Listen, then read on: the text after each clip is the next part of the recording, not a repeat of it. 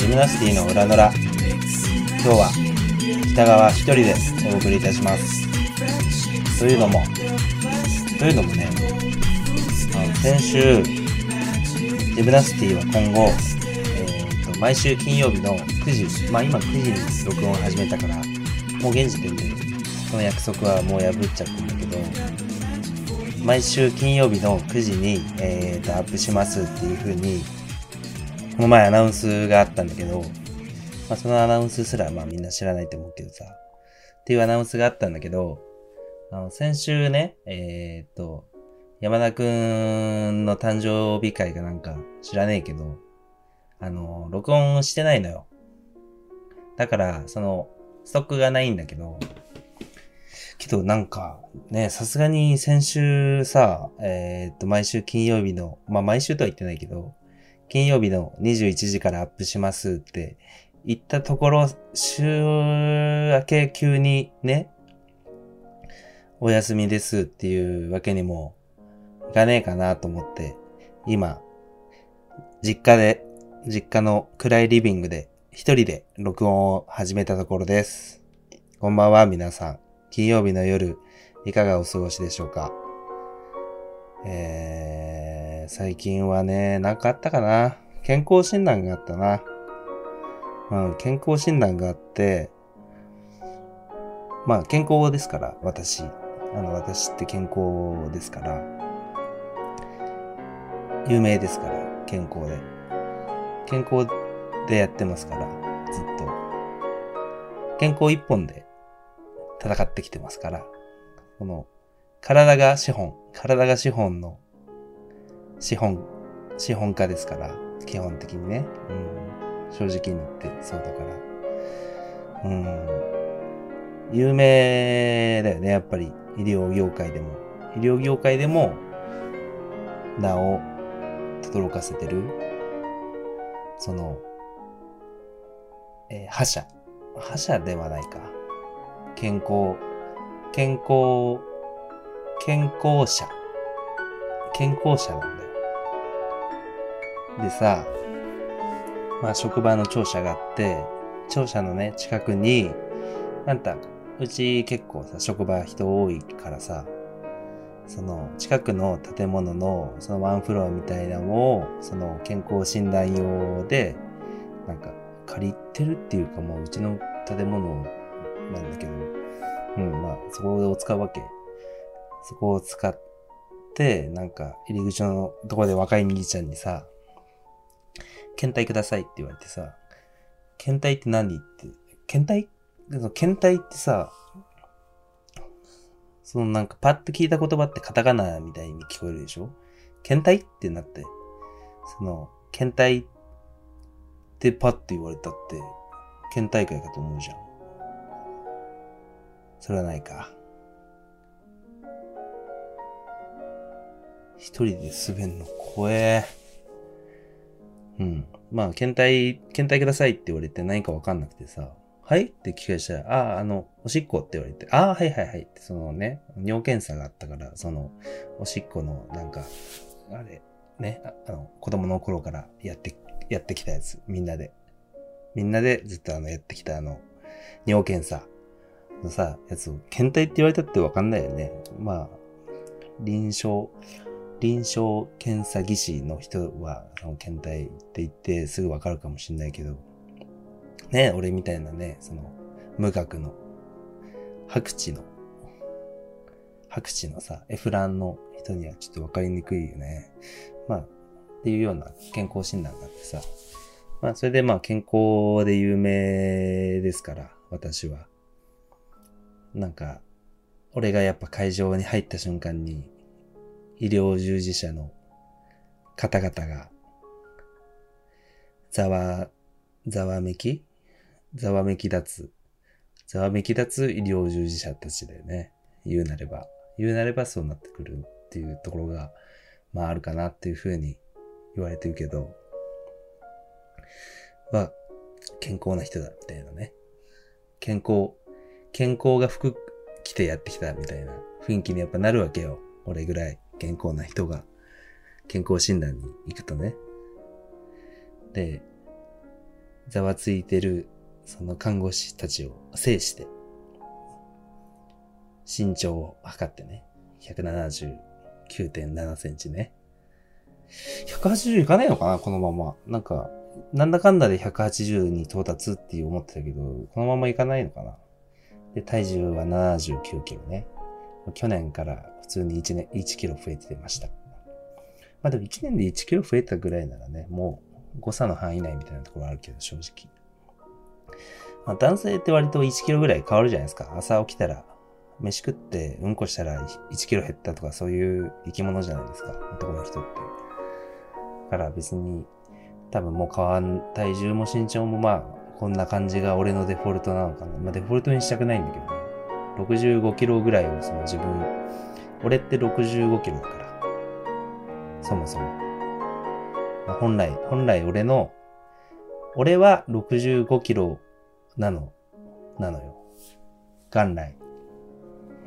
現象。ね。うん。まあ、まあまあまあ。それでさ、まあお医者さんのところに行って、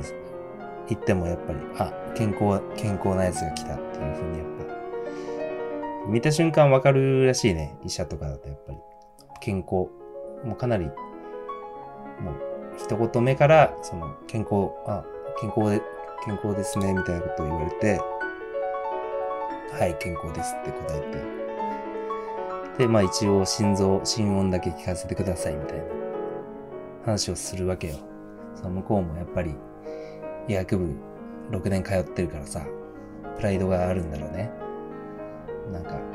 心音だけ聞いて、聞かせて、うん、聞かせてください。心音だけ聞かせてくださいっていう風に言ったと思うんだけどな。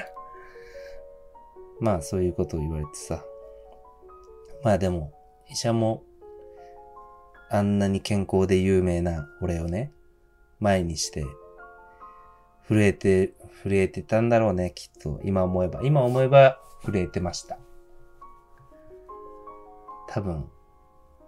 自分の心臓の音、俺をやっぱ、ま、俺ほどの健康を、健康そのものとも言う、健康そのものであるところの俺を前にして、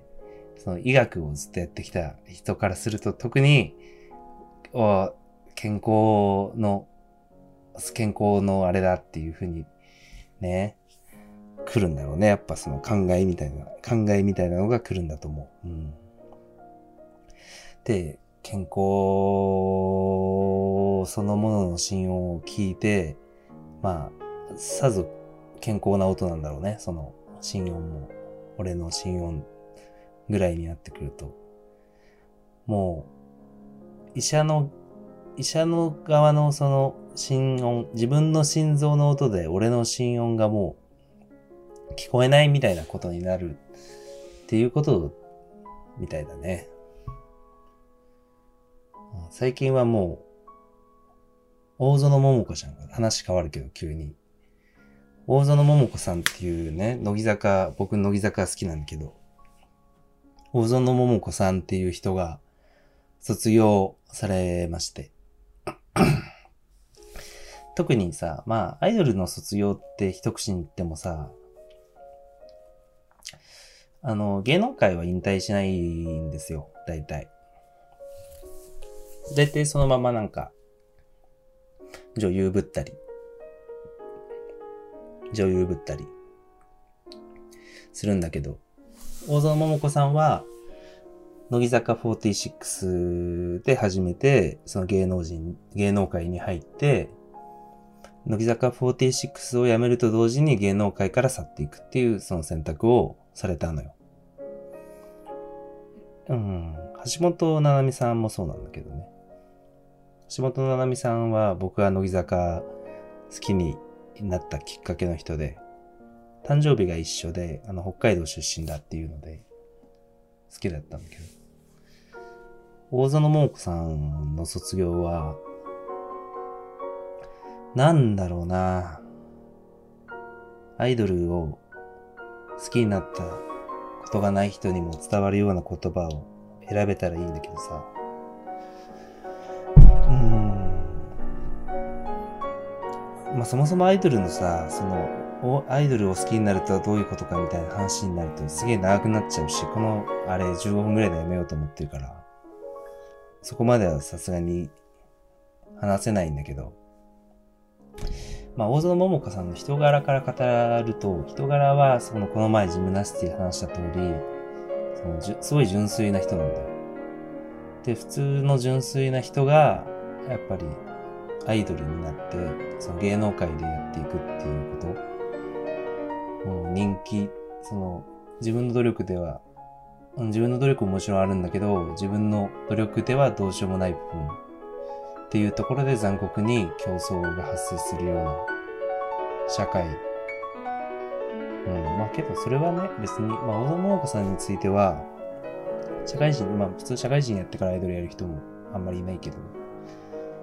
あ、世の中って意外とまあ、すごい、まあ、カリカ、カリケチュア、カリカチュアギガ化された世界だとは思うけど、まあ世の中って良くも悪くもそういうところはあると思うけど、まあけどその中にさ、まあ9人15歳とかでいくつか忘れたけど入ってさ、やっぱ辛かったんだろうね。うん。うん、それこそジムナスティで話したけど、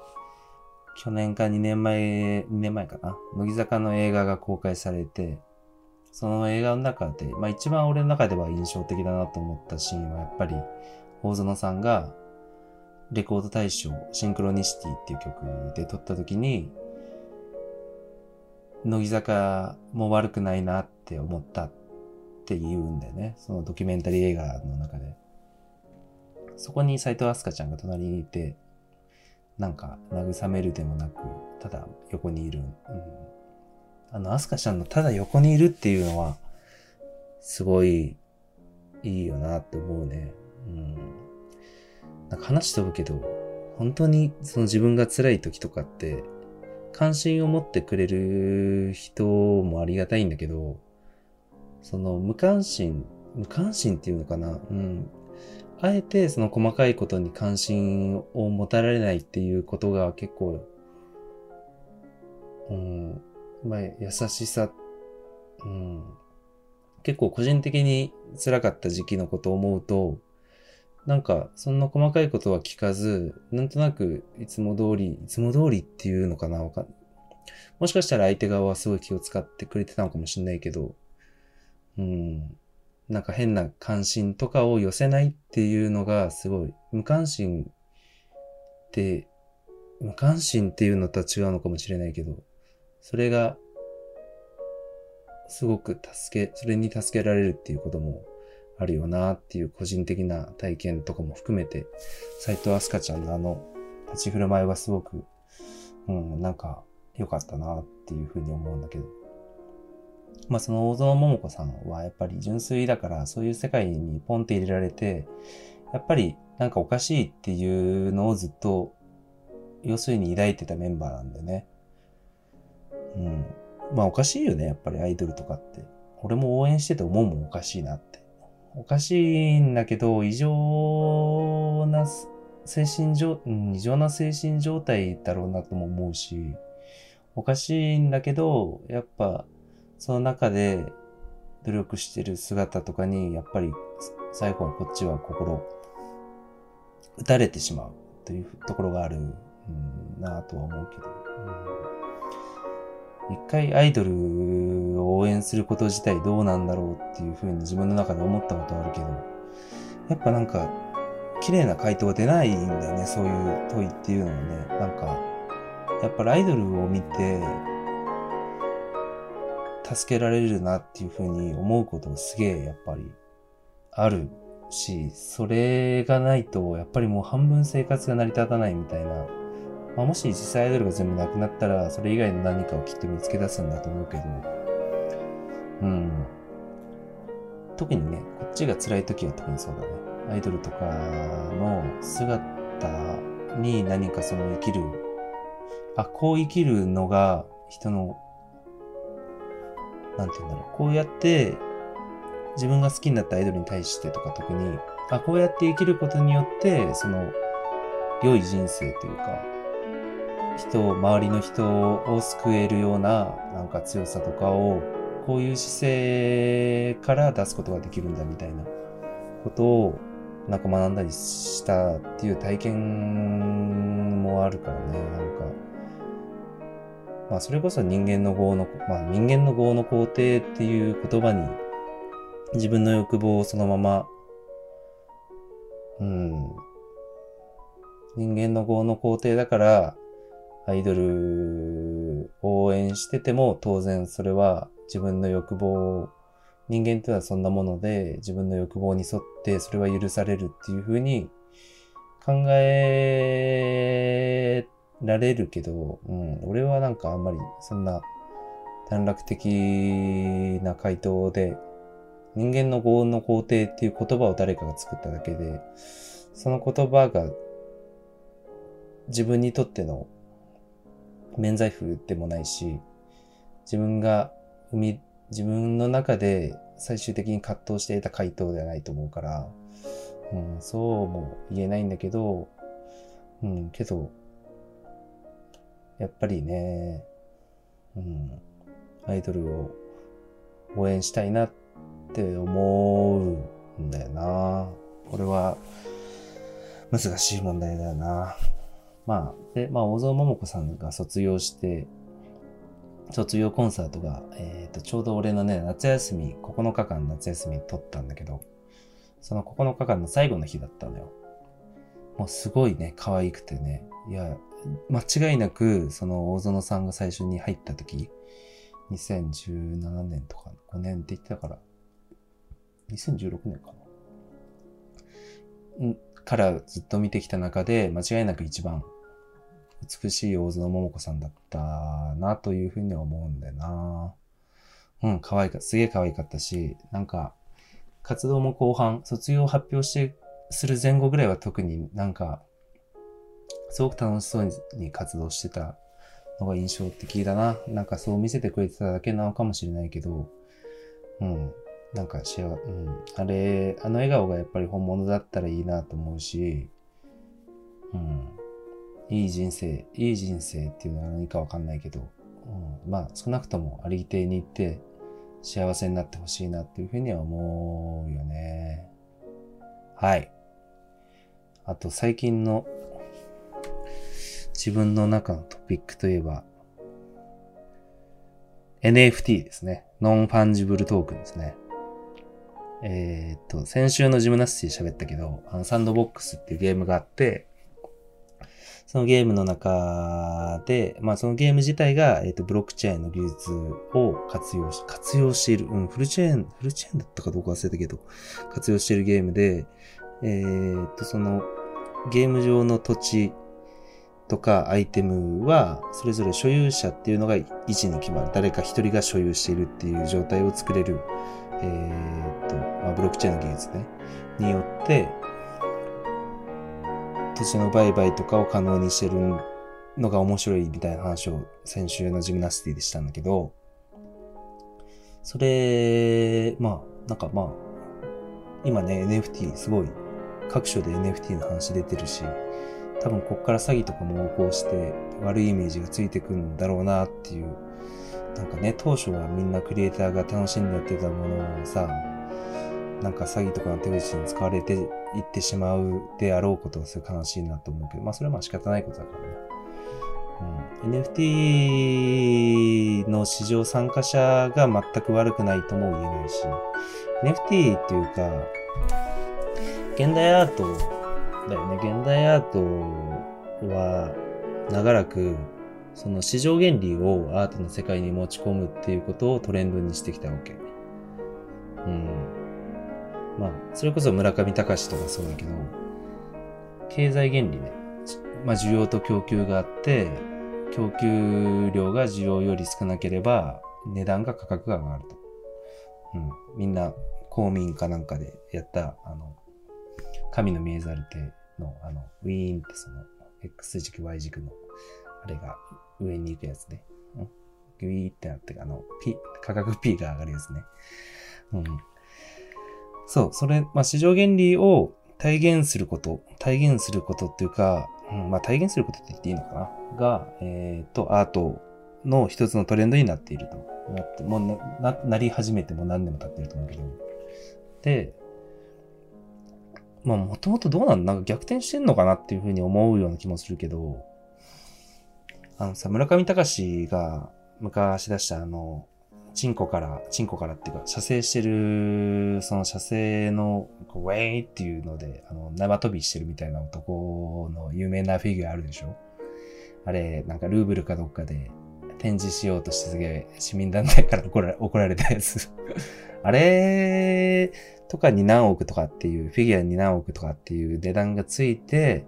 それを逆転の発想で、その何億とかっていう値段をつけることを前提とした、えっ、ー、と、芸術活動っていうのかな？みたいなものを、まあみんなね、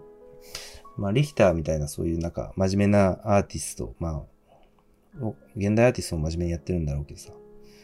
を除いて、まあその市場原理を取り入れること自体が、まあトレンドにずっとなっていて、やっぱ NFT も一つやっぱその流れの中にも確実にあるものだからさ、うん、なんかね、一概にどうとかっていうふうには、一概にどうっていうのは、NFT はクリエイターが純粋な気持ちで始めたものなのに、こんな、えっ、ー、と、詐欺とかに最終的に、まあこれからきっと使われていくだろうけど、使われてっていうふうに考えられるけれども、NFT サイドにもそういうその悪の因子みたいなもの、そういう要素、素養がやっぱあったよねっていうことは、うん、思うよね。うん。ジェフ・クーンズとダミアン・ハースト、現代アート史上を分け合うっていう絵は、まあ、ウェルベックの小説に出てくる。ウェルベックの小説の中に出てくる絵、絵、絵ね。主人公のジェドっていう主人公がいて、そのジェドが、えー、そのジェドもね、アーティストなんだよね。そのジェド、ジェドが、えっ、と、フランス、うん、まあ、ウェルベックだから多分フランスの話だと思うけど、フランスでアーティストとして成功するんだけど、その資産家の父親と最後、えー、まあ、父親自体はね、最後、これ言ってもあれだけど、地図と領土っていう小説をまあ読んでもらえれば、読んでもらえれば、うん。地図と領土だって結構前の小説だからね。そう考えると、現代アートと市場原理のその融合みたいな文脈ってもう、いつからなんだろうな。なんか俺が認識したのは、そんな4、5年ぐらい前だったけど、それは俺がすごいアートに関心がすごい強かった時期だからそれを知っただけで、多分ずっと前からそうだったんだろうな、今思えば。そりゃそうだよね。まあ、それでさ、NFT で、えっ、と、Mars4 っていうゲームをね、昨日見つけて、その、サンドボックスもそうだけど、Mars4 も、えっ、と、実際ゲームは公開されてないの。ゲームはまだプレイできないんだけど、事前に、えっ、と、その、内輪のっていうか、まあ、自分自身のウェブサイト上で公開とか、もしくは OpenC っていう、その、NFT を売買するためのサイトがあるんだけど、で、えっ、ー、と、ゲームの中のアイテムだけを事前販売してるの。プレセール。あ、プレセールしてるんだけど、その Mars4 のね、グラフィックがすごい面白かったのよ。火星なんで、ま、もう文字通り火星で、そのメタバースってその仮想空間上に作った、えっ、ー、と、火星の 3D グラフィックがドーンとあって、それを細かく区分けして、その区、今、1区多分200ドルぐらいだったと思うけど、で、販売してるわけ。うん。それのね、グラフィックが面白いのと、まあ、その、なんか面白い細かい話をすると、その一区画を持ってる人については、そのゲーム内で使える、ゲーム内で使えるし、さ、多分上場もするんだろうけど、マーズ、マーズってもう上場してんのかもしれないね。マーズっていうトークンを、その土地から自動的にステーキング、ステーキングかファーミングっていうのかわかんないけど、してくれる。っていうようなのを見て面白いなと思ったな。んか単純にその火星をめちゃくちゃ区分けして、仮想上のね、仮想上の火星をさ、めちゃくちゃ区分けして、それを売買して、なんかみんなで土地取りゲーム、まあ土地取りゲームではないんだろうけど、土地取りゲームみたいなことをしているっていうのがなんか、この個人的なワクワク、ワクワクポイントに結構引っかかったね。そのオープンシーっていう NFT を販売してるサイト、37人でやってるらしいよ。37人だよ。先月のね、取引高確かね、アマゾンの10分の1ぐらい。すごくない？アマゾン、めちゃ、社員めっちゃ儲かってんだろうな。という話でした。はい。では、来週は多分3人で録音のジムナスティをお届けできると思うので、楽しみにしててください。はい。じゃあ、おやすみなさーい。